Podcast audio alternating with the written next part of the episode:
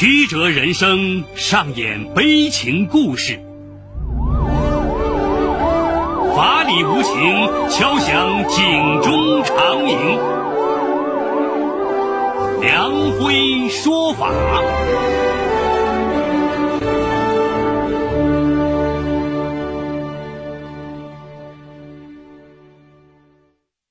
梁辉说法由上海故事广播与现代家庭杂志社联合播出。好故事，好声音。听众朋友，大家好，我是梁辉，欢迎收听梁辉说法。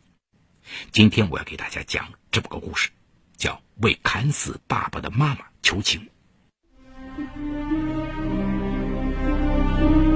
法治故事耐人寻味，梁辉讲述不容错过。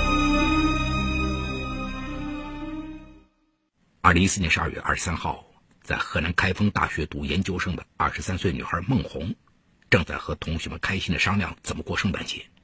这时，她的手机响了，电话里老家的大伙焦急地说：“你和妹妹火速回家，你妈用斧头把你爸砍死了。”孟红懵了，当下打电话告诉自己远在北京读大学的妹妹，让她立刻回家。在回老家的火车上，孟红的眼前浮现出历历往事。年少时期，爸爸就经常殴打妈妈，她和妹妹则瑟瑟发抖的蜷缩在角落。母亲的眼泪，母亲的鲜血，这些是两个姐妹最常见到的，也是她们童年内心中最恐惧、最黑暗的一抹伤痛。想起妈妈，孟红泪流满面，心如刀割。孟红的母亲叫李丽兰，一九六六年出生于河南，稳重厚道、漂亮大方。二十岁时，她和一个同乡结婚，婚后两年离婚，没有孩子。一九九零年经人介绍，二十四岁的李丽兰嫁给了孟家强，婚后他们先后生下了大女儿孟红、二女儿孟芳。孟家强所在的家具厂因效益不好被淘汰下岗。难以接受现实的孟家强情绪低落，整天喝得酩酊大醉。丈夫突然失业，生活的重担全部压到李丽兰的肩头。但是她在纺织厂做普通女工，每个月累死累活也就是几百元的工资，日子过得捉襟见肘。孟家强失业后，因为不自信，渐渐有了疑心病，总是怀疑妻子和其他男人好。一开始，只是每天不停的盘问妻子的行踪，对此李丽兰总是忍让，因为她觉得自己离过一次婚，是个有缺陷的女人。可随着孟家强越来越离谱的怀疑，李丽兰有时候会吵几句，只要他一还口，孟家强就开始打他。二零零一年四月的一天，李丽兰在纺织厂加班，很晚才回家。一进门就看到孟家强一脸怒气的坐在客厅沙发上，质问道：“为啥这么晚才回来？”李丽兰忙解释说在厂里加班，说着还补充道：“你要不信，可以问我同事。”孟家强却冷笑道：“我才不问！你难道不会和同事串通好吗？肯定是约会去了。”在厂里累了一天，回到家却被丈夫怀疑，李丽兰生气的还击道。没良心！你每天喝酒打牌，我挣钱养家，居然还被你怀疑！孟家强腾的站起来，狠狠的甩了李丽兰一耳光，骂道：“你还瞧不起老子？你这个离过婚的二手女人！”捂着火辣辣的脸庞，李丽兰泪珠滚滚而下。家暴一旦开始，就会上瘾。此后，孟家强不仅疑心越来越重，而且只要和妻子有矛盾，就会动手。每天上班，孟家强不允许李丽兰提前走，下班后得准时到家。如果单位需要加班，他必须打电话说明情况，否则回到家中就是一顿拳打脚踢。一次，李丽兰的纺织厂临时通知要通宵加班，李丽兰给丈夫打电话请假后便开始干活。纺织厂内机器轰鸣声很大，孟家强打了两个查岗电话，李丽兰都没听到。深夜十二点，孟家强骑着摩托车来到李丽兰上班的工厂车间，恰好这时李丽兰去了卫生间。等他回到岗位上，看到孟家强正站在那里等他，李丽兰脱口而出：“你怎么过来了？”孟家强冷冷说道：“刚才去哪儿了？还在慌着系腰带，去偷人了吧？李丽兰气地说：“我去卫生间了，刚才发现腰带没系好，重新系了一下。”孟家强却坚持骂道：“你就是借着加班的理由在偷人，被我抓个正着！”说完，孟家强不等妻子解释，便当着李丽兰好几个同事的面将呜呜哭泣的妻子摁在地上揍了一顿。工友们当场上去把孟家强抓住，并替李丽兰报警。第二天，女儿们都围着妈妈哭道：“人家都说我爸爸犯法了，抓走了，妈妈是吗？”看着年幼的女儿们，李丽兰安慰好他们，然后到派出所对警察说。这是家庭误会，而且当时我也打了他的。接着，她撤销对孟家强的控诉，将丈夫带回了家。转眼到了二零零三年，孟红十一岁，孟芳九岁。十二月的一天，李丽兰的手机因接到一个男工友的短信，孟家强对她大打出手。快被丈夫打晕的李丽兰躺在地上，泪流满面的说：“我们离婚吧。”孟家强却不管伤痕累累的妻子，扭头出门到隔壁小酒馆喝酒去了。见孟家强离去，两个在角落里早已吓得瑟瑟发抖的女儿急忙围到妈妈身边，将妈妈扶起。李丽兰抱着两个女儿痛哭：“妈不想跟你们八卦了，妈带着你们单独过。”两个女儿一边哭一边给妈妈擦眼泪。过了一会儿，大女儿孟红哭道：“妈，你真的要离婚吗？你们离婚了，我也不想上学了。”看着如花似玉的两个女儿哭成了泪人，李丽兰的心又软了。她抱着女儿哭着说：“妈不离婚。”是啊，自己如果坚持离婚的话，孩子们该怎么办？他们那么小，成绩又那么好。李丽兰咬牙忍了下来。隐忍的这份婚姻，李丽兰这一忍就是二十年。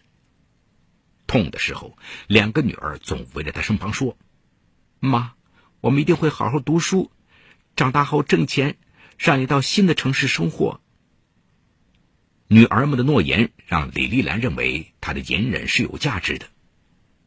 殊不知，她的这份沉默和隐忍。更加纵容了丈夫的家暴。一次，孟家强又去李丽兰上班的纺织厂查岗，却发现妻子不在车间，而在一个更衣室内换衣服。见到丈夫，李丽兰吓得脸色苍白，赶紧解释道：“我我提前下班去接女儿放学，所以过来换下工作服。”孟家强却根本不听，一把拽住李丽兰的头发往更衣室外面拽，然后拳打脚踢。一边打一边骂：“你这个不要脸的娘们儿，竟在试衣间跟野男人幽会，换衣服被我抓到了！”说着，他又拿起身旁的木棍往李丽兰的腿上狠狠的抡。有一两个路过的工友急忙过来劝说，孟家强却举着棍子说：“谁管我就打谁！”工友们吓得不敢吭声，急忙的跑了。这次李丽兰伤得不轻。住进了医院，女儿们趴在病床边，心疼的直哭。孟红流着眼泪说：“妈，爸爸这次太过分了，我们回去后一定好好说说他。我们替爸爸跟您道歉，请您原谅他。”回去后，在女儿们苦口婆心的劝说和眼泪下，孟家强收敛了几个月，可渐渐的又恢复了原样。二零零九年，孟红考入河南开封大学。接到助学通知书的那一刻，李丽兰喜极而泣。她隐忍丈夫这么多年，不就是为了等到孩子们长大有出息吗？一切都值了。这里有情与法的冲突，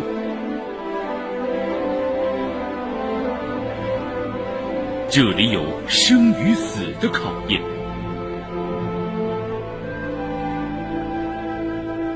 这里有爱与恨的交织，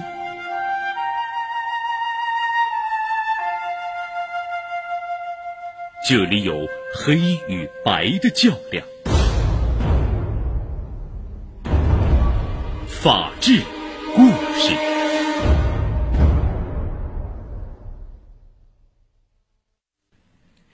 女儿考上大学以后，李丽兰更是没日没夜的工作挣钱，供孩子们读书。李丽兰公司发现了以后，立刻给大女儿寄去生活费，剩下的钱她藏起来给二女儿交学费。她知道这钱如果不藏好，丈夫就会偷走买酒。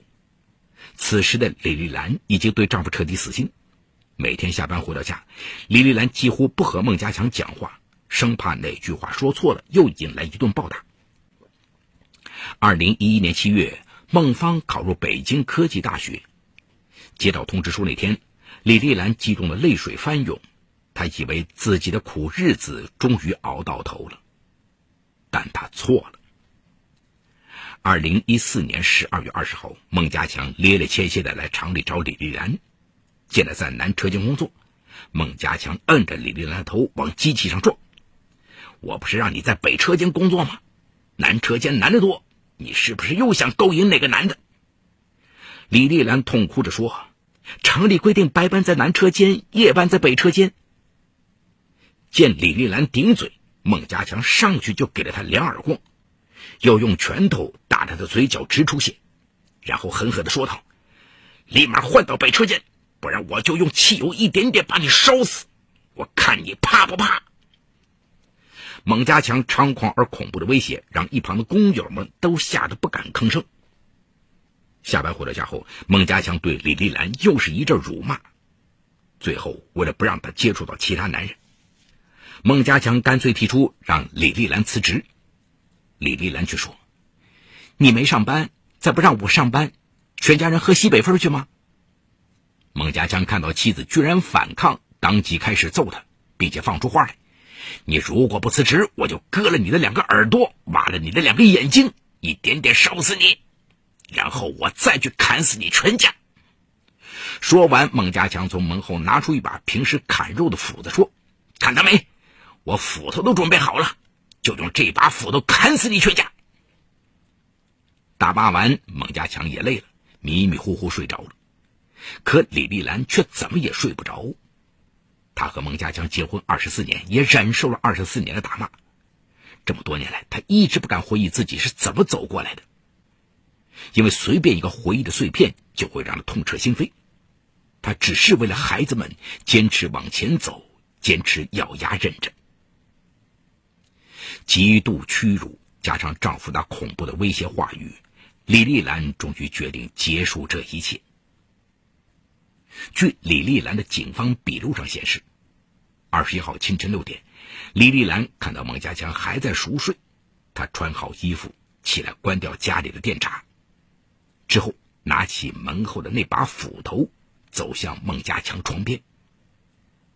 李丽兰的脚步声让孟家强醒了，他迷迷糊糊的开灯，却发现灯不亮，于是顺手递给李丽兰一个手电筒。他根本没看清李丽兰手里拿着斧头。一看到孟家强的那双眼睛，李丽兰就感到恐惧和憎恨。她鼓起全身勇气和力气，扬起斧头朝丈夫的脑袋上狠砍一斧。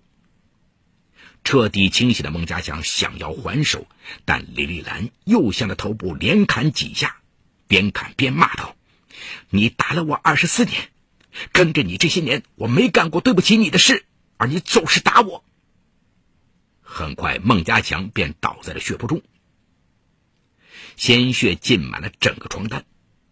孟家强死了，李丽兰也清醒了。她把手洗干净后，拨打幺幺零报警电话，民警快速赶到，将她带走。得知母亲砍死了父亲，孟芳和孟红分别从北京和开封赶回老家新野。姐妹俩赶到家时，往日的家已变得面目全非，大伯叔叔们在操办父亲孟家强的丧事，而妈妈。则是身陷囹圄，羁押在南阳看守所。平静下来以后，孟红和孟芳满心悔痛。姐妹俩目睹这么多年母亲遭受家暴，如果早日劝妈妈离婚，一切不会走到今天这么糟糕。孟芳更是扑到姐姐怀里哭道：“我们读了这么多书都是白读了，我们是眼睁睁看着妈妈被爸爸打，都不让妈妈离婚。孟红点点头，哭得心都碎了。活一通没有任何作用，姐妹俩擦干眼泪，决定救妈妈，让妈妈轻判。姐妹俩研读了各类相关的法律，最后决定仔细取证，并动用亲朋邻居联名签字为母亲求情，让妈妈尽量能够轻判。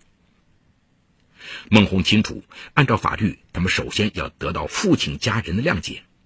于是，两姐妹先来到大伯家，请求他原谅妈妈。大伯很是同情两个侄女，尽管死去的是亲弟弟，但弟弟的恶行他也非常清楚，几乎没有犹豫太多。饱含正义的大伯给他们写了一份谅解书。紧接着，两姐妹又来到二伯、三叔家，他们痛恨李丽兰不该如此狠心。竟然这么凶残，砍死了孟家强。他们不愿意出具谅解书，觉得李丽兰犯下的罪行应该接受法律的严惩。面对二伯三叔的态度，姐妹俩只有流着眼泪，把这二十几年看到的场景告知，并不停的哭求他们原谅母亲。女孩的哭诉让二伯和三叔也震惊，他们没想到李丽兰这二十四年竟然过得这么悲惨。当下，二伯和三叔也在谅解书上签字。姐妹俩以情动人，将母亲委屈的二十四年讲了一遍又一遍。终于，孟家强的父母和姐姐也在谅解书上签字。得到父亲那边所有亲人的谅解后，两姐妹又开始寻找父亲打母亲二十四年的证据。他们来到母亲李丽兰曾经工作的纺织厂，一个接一个询问。你愿意出来为我妈妈作证吗？证明爸爸经常来工厂打妈妈。纺织工人刘宇、曾娟最先站出来作证。刘宇掏出手机，打开了保存已久的几张照片，说这是有一次孟家强来厂里打骂李丽兰时自己偷偷拍的照片。曾娟更是义愤填膺地表示：“我亲眼见过孟家强把李姐摁在地上打，我要出来给他作证。”接着，工人朱静兰也证明。孟家强来车间找到李丽兰，骂她偷偷跟其他男人约会，并打她耳光。在孟芳和孟红的努力下，母亲所在的纺织厂在短短三天内便有三十二名工人联名表示，可以证明李丽兰长期遭受丈夫家庭暴力。接着，孟红和孟芳又在家里的电脑里找出了母亲的 QQ 聊天记录，将所有关于她倾诉给好友的家暴记录一字一句整理成文档，作为证据。同时，李丽兰的悲惨命运更引起了朋友们以及邻居们的同情和愤怒。社区居委会更倡议大家联名去法院为李丽兰求情，希望法院对她能够轻判。二零一五年七月，两姐妹带着由一百一十三人组成的团队来到了河南省新野县人民法院为李丽兰求情作证。法院受理了孟家强亲属的谅解书。李丽兰遭孟家强二十四年家暴的人证物证，以及一百一十三人联名求情信。二零一五年三月三十一号，新野县人民检察院以被告人李丽兰犯故意杀人罪，向新野县人民法院提起公诉。法院开庭审理了此案。经过认真审理后，新野县人民法院认为，李丽兰与孟家强结婚二十多年，由于孟家强无端猜疑，经常殴打以及言语恐吓李丽兰。致其因不堪忍受长期家庭暴力，在激愤恐惧的状态下杀害孟家强。此外，案发后，孟家强的直系亲属对李丽兰的行为表示谅解。李丽兰在庭审中能对自己的行为真诚悔过，而且她有子女需要抚养，以上情节在量刑时均予以考虑，对被告人李丽兰予以从宽处罚。为了打击犯罪，保护他人的生命权利不受侵犯，根据《中华人民共和国刑法》第二百三十二条第六十七条第一款之规定，判决如下：被告人李丽兰犯故意杀人罪，判处有期徒刑五年，刑期从判决之日计算，判决执行以前先行羁押的，羁押一日抵刑期一日，即自二零一四年十二月二十一号。至二零一九年十二月二十号止，案件终于尘埃落定，母亲也得到了宽恕和轻判，孟红和孟芳终于在含泪的痛悔之后心安了。好，故事说到这儿就告一段落。因涉及到妇女隐私，故事中所有人均为画面。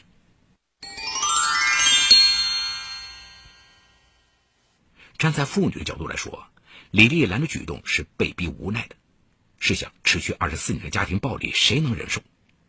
孟家强原本是一个家具厂的工人，后来效益不好，失业在家，家里的经济来源全部依赖李丽兰在纺织厂打工。孟家强越发对自己没有自信，疑心病越来越重。李丽兰曾离过一次婚，他一直怀疑自己老婆有了别的男人，因此一言不合就动手打人，不仅当着两个年幼的女儿面打，更是到李丽兰的工厂里当着同事的面暴打李丽兰。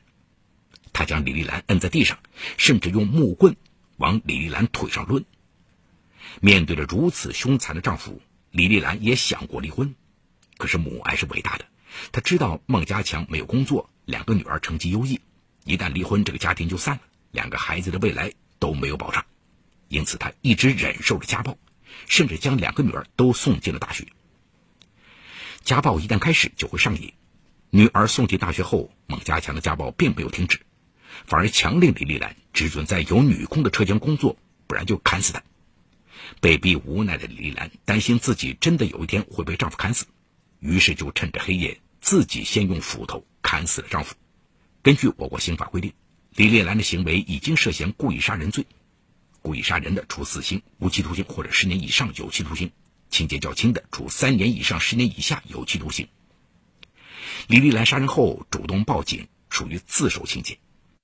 事后，李丽兰两个大学生女儿走访父亲的亲戚，让他们写下谅解书，取得被害人家属谅解。这些在量刑上，法院都予以考虑。此外，两女儿还找到了父亲家暴母亲的证据证人，协同一百一十三人组成的团队为母亲求情作证。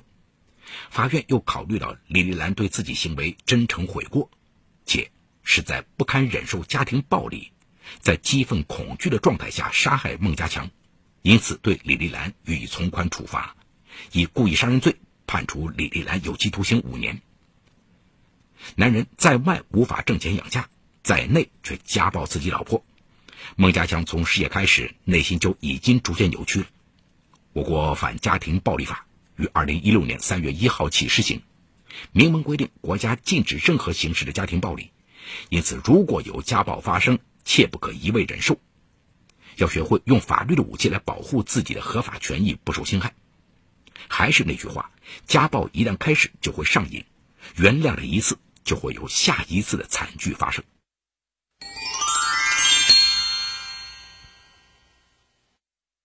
好，感谢奉贤区人民检察院为本次节目提供的帮助。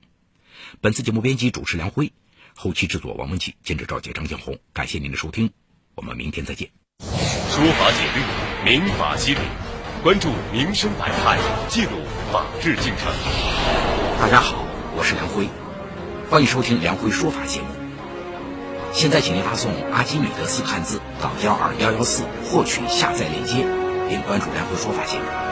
我们将与你在线下进行零距离的互动，欢迎你们的加入。